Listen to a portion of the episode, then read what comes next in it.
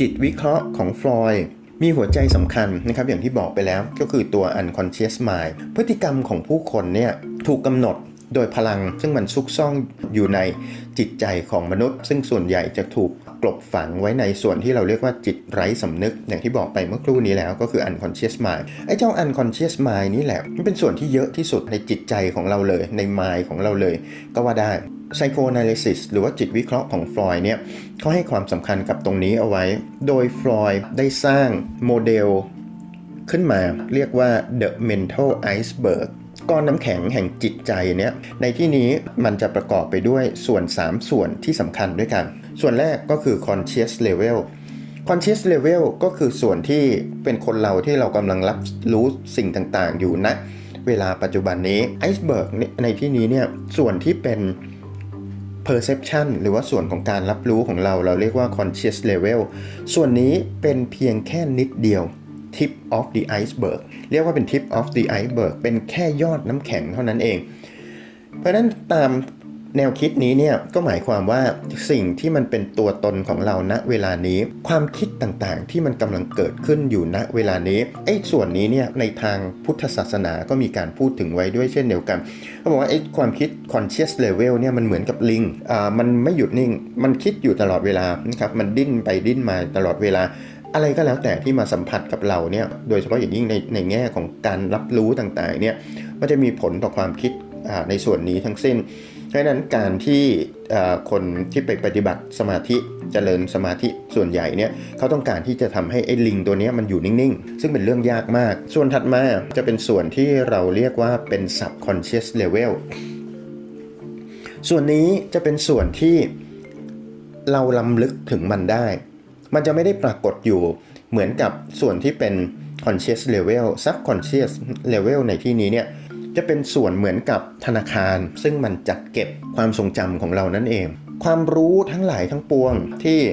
เราสะสมมา เวลาที่เราสอบเราทำการสอบเนี่ยไม่ว่าจะเป็นข้อสอบช้อยหรือว่าข้อสอบอัตนัย วัดความรู้ด้วยการเขียน หรือวัดความรู้ความจำด้วยช้อยเนี่ยไอ้ตรงนี้นี่แหละมันจะเป็นการที่เราลงไปขุด เอาความรู้ แล้วเอามาเรียบเรียง ถ่ายทอดออกมาเป็นลักษณะของการการเขียนหนังสือออกมานั่นเอง เพราะนั้นส่วนที่ 2 นี้ก็จะเป็นส่วนที่ถัดลงมา แต่เราจะเห็นว่าพื้นที่เนี่ยยังไม่มากสักเท่าไหร่ใช่ไหมครับ มันอาจจะพอดีพอดีใกล้เคียงกับพื้นที่ที่เป็น conscious level เลยก็ได้ ตรงนี้เนี่ยมันมีมีศาสตร์บางศาสตร์เกิดขึ้นมา มีผู้เชี่ยวชาญที่เขามีการเรียนจนกระทั่งจบปริญญาเอกก็คือศาสตร์ว่าด้วย การจัดการสมองนั่นเอง เขียนหนังสือแนะนำว่าวิธีการในการดึงความรู้ออกมาจากส่วนของ subconscious เนี่ยทำอย่างไรจึงจะมีประโยชน์ อาจจะจะจะทำได้อย่างมีประสิทธิภาพมากที่สุด หรือว่าวิธีการมันมีเทคนิควิธีบางประการที่ช่วยให้การบันทึกข้อมูลลงจาก conscious level ลงสู่ subconscious level เป็นไปได้โดยมีประสิทธิภาพ และสามารถที่จะดึงกลับเข้ามาออกมาใช้ได้ อย่างมีประสิทธิภาพเช่นเดียวกัน อย่างเช่นการใช้ mind mapping อย่างนี้เป็นต้นก็คือ mind mapping ก็คือการเขียนผังความคิดใช่ไหมครับการเขียนผังความคิดก็คือเราจดบันทึกสิ่งต่างๆ เป็นรูปแบบของตัวหนังสือเพียงอย่างเดียวการบันทึกเป็นตัวหนังสือเนี่ยมันเป็นเขาเรียกว่าเป็นแบบลีเนียก็คือเป็นแบบเส้นตรงนะครับบันทึกลงไปเรื่อย แต่เราบันทึกด้วย การใช้รูปภาพ เวลาที่เราใช้รูปภาพเนี่ยทำไมฮะ การบันทึกด้วยรูปภาพมันจะทำให้เราใช้สมองทั้งสองซีการที่เราเขียนหนังสืออย่างเดียวนะครับ เราใช้ตัวหนังสือบันทึกอย่างเดียวเนี่ย มันเป็นการที่เราใช้สมองซีกเดียว ก็คือใช้สมองซีขวานะครับ ซีขวาเป็นซีของเหตุผล แต่ซีกซ้ายเนี่ยมันเป็นเป็นส่วนที่อิงอยู่กับอารมณ์นะครับ แล้วก็ความรู้สึกเป็นอีโมชันแล้วก็ยิ่งไปกว่านั้นเนี่ยจะว่าไปส่วนที่เป็น reason เนี่ยมันเป็นลักษณะที่เน้นในเรื่องของความรู้ความจำถ้าเป็นส่วนใหญ่ แต่ส่วนที่มันเป็น creativity หรือว่าส่วนที่เป็นส่วนที่มันเกิดความคิดสร้างสรรค์มันจะอยู่ทางซ้ายไอการที่เราจดบันทึกด้วยตัวหนังสืออย่างเดียว เท่ากับว่าเราใช้สมองซีกเดียว ก็คือใช้สมองซีกขวานั่นเอง แต่ว่าถ้าหากว่าเราใช้ mind mapping เนี่ยเท่ากับว่าเราใช้สมองทั้งสองซีก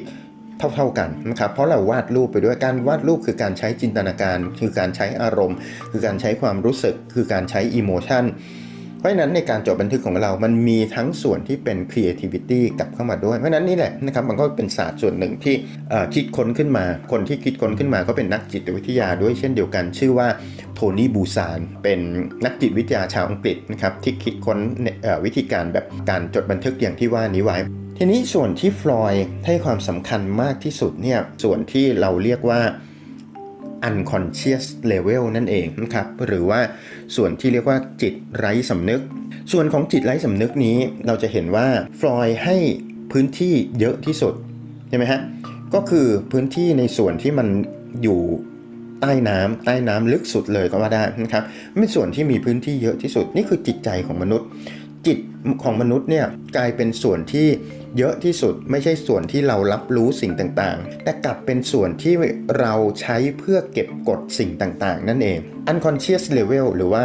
ในส่วนของจิตไร้สำนึกที่ว่านี้ เป็นส่วนที่มนุษย์เราใช้เพื่อการเก็บสิ่งไม่พึงปรารถนาทั้งหลายทั้งปวงนั่นเอง ในชีวิตของคนเราเนี่ยเชื่อเถอะนะครับมันมี สิ่งที่ไม่พึงปรารถนานะครับเข้ามาเยอะแยะมากมาย เราพยายามที่จะลืมมัน มันไม่หายไปไหนหรอก มันอยู่ในนี้นี่แหละ มันอยู่ในฝั่งของส่วนของ unconscious level ในที่นี้ฟรอยด์นะครับเขาลองแยกว่าในส่วนของ unconscious เนี่ยมันประกอบไปด้วยอะไรบ้าง ในส่วนที่มนุษย์เราอัดมันลงไปนะครับเก็บมันลงไป อันดับแรกก็คือแน่นอนความกลัวนะครับความกลัวต่างๆนะครับเวลาที่เราเกิดความกลัวขึ้นมาใช่ไหมครับเราจะเกิดความเครียด ทีนี้กลไกทางจิตของเราในการที่จะขจัดซึ่งความเครียดที่มาจากความกลัวคืออะไร ก็คือเราต้องหนีไปจากไอแหล่งที่ทำให้เรากลัวนั่นแหละ หลายความกลัวเป็นความกลัวถาวร เป็นความกลัวซึ่งหลายครั้งไม่มีเหตุผลด้วยว่าทำไมเราถึงกลัว อันนี้เนี่ยมันเป็นผลมาจากสิ่งที่เรียกว่า primal fear นะครับ primal fear ก็คือเป็นความกลัวที่มันสืบทอดมาจากบรรพบุรุษของเรา บรรพบุรุษของเราในที่นี้ไม่ใช่ปู่ย่าตายายของเราเท่านั้น แต่เป็นบรรพบุรุษที่เป็นสัตว์เลี้ยงลูกด้วยนม อย่าลืมว่ามนุษย์เราคือสัตว์เลี้ยงลูกด้วยนมนะครับ แล้วสมัยสมัยที่สัตว์เลี้ยงลูกด้วยนมเนี่ยเพิ่งเริ่มมีวิวัฒนาการขึ้นมาเนี่ยมันเป็นช่วงสมัยเดียวกับที่ไดโนเสาร์ยังครองโลกอยู่ แล้วไดโนเสาร์คืออะไรนะครับไดโนเสาร์ก็คือกิ้งก่าใช่ไหมครับ ไดโนเสาร์ก็คือจิ้งจอกแต่จริงแล้ว ทฤษฎีวิวัฒนาการเนี่ยไดโนเสาร์ในปัจจุบันนี้ไม่ใช่กิ้งจกกิ้งกาอะไรต่อมีอะไรหรอกมันเป็นสายพันธุ์ต่างหากแต่ไดโนเสาร์ในปัจจุบันนี้คือนกนะในยุคเริ่มต้นเนี่ยสัตว์เหล่านี้จะกินสัตว์เลี้ยงลูกด้วยนมนั่นเองนะครับก็คือจะกินสัตว์เลี้ยงลูกด้วยนมเป็นอาหาร นอกจากพวกไดโนเสาร์ที่มันเป็นก็เรียกว่าเป็นเป็นมังสวิรัตนะครับพวกตัวอะไรสเตโกซอรัสอะไรต่างๆ แต่ถ้าเป็นพวกแรปเตอร์เนี่ยนะครับ พวกนี้เนี่ยจะกินกินเนื้อ เพราะฉะนั้นเนี่ยยีนนะครับหรือว่าสัญชาตญาณของสัตว์เลี้ยงลูกด้วยนม บอกว่าต้องกลัวสัตว์พวกนี้ไว้ก่อน อย่าไปสู้กับมันหนีมันนะครับถ้าเจอต้องหนีมันไอ้ความกลัวนี้แหละมันยังถูกถ่ายทอดมาถึงเราจนกระทั่งถึงทุกวันนี้ เราจึงกลัวจิ้งจก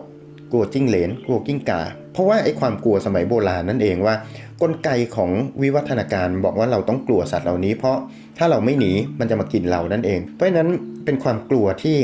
เหมือนไม่มีเหตุผลแต่มันมีคำคำอธิบายอยู่ ซึ่งนักจิตวิทยาเขาก็บอกไว้นั่นแหละนะครับว่า เป็นความกลัวที่มันอยู่ในในสัญชาตญาณของเรานะครับมันถูกผนึกไว้ใน DNA มาตั้งแต่เริ่มต้นแล้ว อีกอันหนึ่งนะครับที่ซิกมันฟรอยด์บอกว่า คนเราเนี่ย เก็บกดเอาไว้อยู่ในส่วนที่เป็น unconscious ด้วย ก็คือส่วนที่เราเรียกว่า violent motive ก็คือแรงปรารถนาในด้านความรุนแรง จริงๆ มนุษย์เนี่ยอย่าลืมว่ามนุษย์เองก็เป็นสัตว์ที่วิวัฒนาการขึ้นมานะครับ มีอารยธรรม อารยธรรมบอกกับมนุษย์ว่ามนุษย์ต้องไม่ใช้ความรุนแรงนะครับ แต่อย่าลืมว่าดั้งเดิมของความเป็นมนุษย์ มนุษย์ ต้องใช้ความรุนแรงใช่ไหมครับความเป็นดั้งเดิมถ้าเป็นมนุษย์ตั้งแต่นู่นนะครับเริ่มต้นในยุคสักประมาณ 2 0 0 0 0 0 ปีที่แล้วเนี่ยมนุษย์เราเริ่มมีเริ่มมีมนุษย์โฮโมเซเปียนปรากฏขึ้นมาบนบนโลกใบนี้เนี่ยนะครับนั่นก็คือว่ามนุษย์เรายังมีชีวิตแบบ primitive ก็คือจะต้องหาเช้ากินค่ำด้วยการล่าสัตว์ใช่ไหมครับด้วยการป้องกันตัวเองนะครับป้องกันการถูกทำร้าย เวลาที่เจอกลุ่ม ประชากรที่ไม่เข้าพวกกับตัวเองนะครับก็จะต้องไปฆ่าเขาว่างั้นเถอะ เป็นเรื่องธรรมดาของมนุษย์ที่จะต้องใช้ความรุนแรงด้วยซ้ำไป การใช้ความรุนแรงเป็นสิ่งที่มาอยู่ในธรรมชาติของมนุษย์ ในยุคโบราณมานะครับมนุษย์เราสามารถที่จะแสดงออกซึ่งความรุนแรงได้ผ่านการทำสงครามนั่นเอง แต่ว่าเมื่อเกิดอารยธรรมขึ้นมาแล้วเนี่ยอารยธรรมบอกว่ามนุษย์เราจะต้องแปลงไอ้ความรุนแรงที่ว่านี้ให้เป็น แรงขับอย่างอื่น อันนี้นี่แหละซิกมันฟรอยด์เขาอธิบายไว้ ไอ้ความต้องการความรุนแรงทั้งหลายทั้งปวงนี้มันถูกเก็บกดปิดกั้นไว้ แล้วมนุษย์นำมาแสดงออกในรูปแบบอื่น การแสดงออกในรูปแบบอื่นในที่นี้เป็นการแสดงออกในเชิงทดแทน อย่างเช่น หลายคนเก่งนะครับในการเป็นศิลปิน อีกอันหนึ่งนะครับที่ถูกเก็บกดปิดกั้นไว้ คือสิ่งที่เรียกว่าเป็น unacceptable sexual desire นะครับก็คือแรงปรารถนาทางเพศ ที่ไม่เป็นที่ยอมรับของสังคม อีกอันหนึ่งนะครับก็เป็นความต้องการแบบไม่มีเหตุผล irrational wish ความต้องการแบบไม่มีเหตุผลในที่นี้ก็คืออย่างเช่น ความต้องการแบบเด็กๆอะนะครับอยากได้นู่นอยากได้นี่นะครับโดยที่บางทีก็ไม่รู้จะเอามาทำอะไรอย่างนี้เป็นต้น ความต้องการที่ที่เราจะต้องการทำผิดศีลธรรมเนี่ยก็เป็นสิ่งที่เราถูกเก็บกดปิดกั้นไว้โดย อาจจะโดยกฎหมาย อาจจะโดยค่านิยมทางสังคม หรือว่าหลัก คำสอนทางศาสนานะครับก็ถูกเก็บกดปิดกั้นด้วยเช่นเดียวกัน อีกส่วนหนึ่งก็คือประสบการณ์นะครับ shameful experience ก็คือประสบการณ์แย่ๆ ในชีวิตเรานั่นแหละ อีกอันหนึ่งก็คือความเห็นแก่ตัว เป็นที่จริงมันเป็นธรรมชาติของมนุษย์เนาะ แต่มนุษย์ถูกสอนว่าคุณต้องใจกว้าง ต้องมีเมตตาธรรม คุณต้องเอื้อเฟื้อเผื่อแผ่ ถ้าคุณเห็นแก่ตัวกลายเป็นคุณเป็นคนไม่ดีไปนั่นเอง เพราะฉะนั้นเนี่ยมันก็ถูกเก็บกดปิดกั้นอยู่ใน unconscious level ด้วยเช่นเดียวกัน เห็นไหมครับว่าใน unconscious เนี่ยมันมีพลังมหาศาลเลยว่างั้นเถอะ และเป็นพลังที่ถูกเก็บกดเอาไว้เหมือนกับป่องภูเขาไฟเลยก็ว่าได้ วันดีคืนดีมันสามารถที่ระเบิดออกมาได้ในรูปแบบต่างๆ ถ้าคนที่มีความบกพร่องในเชิงบุคลิกภาพ หรือมีพัฒนาการในเรื่องบุคลิกภาพที่ไม่เป็นไปตามคนทั่วไปแบบปกติเนี่ย การระเบิดออกมาของพลังเหล่านี้เนี่ยมันจะทำให้คนเหล่านี้เนี่ยมีการเขาเรียกว่าเป็นการ break down นะครับการ break down ก็คืออาจจะเช่น อย่างเช่นว่าการตัดสินใจที่นำไปสู่การจบชีวิตตัวเองก็มี หรือว่ามันเป็นการแสดงออกในลักษณะที่ที่เราเรียกว่าการบันดาลโทสะนั่นแหละ แต่ว่ามนุษย์เราเนี่ยเรามีกลไกนะครับในการจัดการนั่นก็คือในส่วนที่เราเรียกว่าเป็นเป็นบุคลิกภาพนั่นเอง ซึ่งเดี๋ยวเราจะว่ากันต่อไป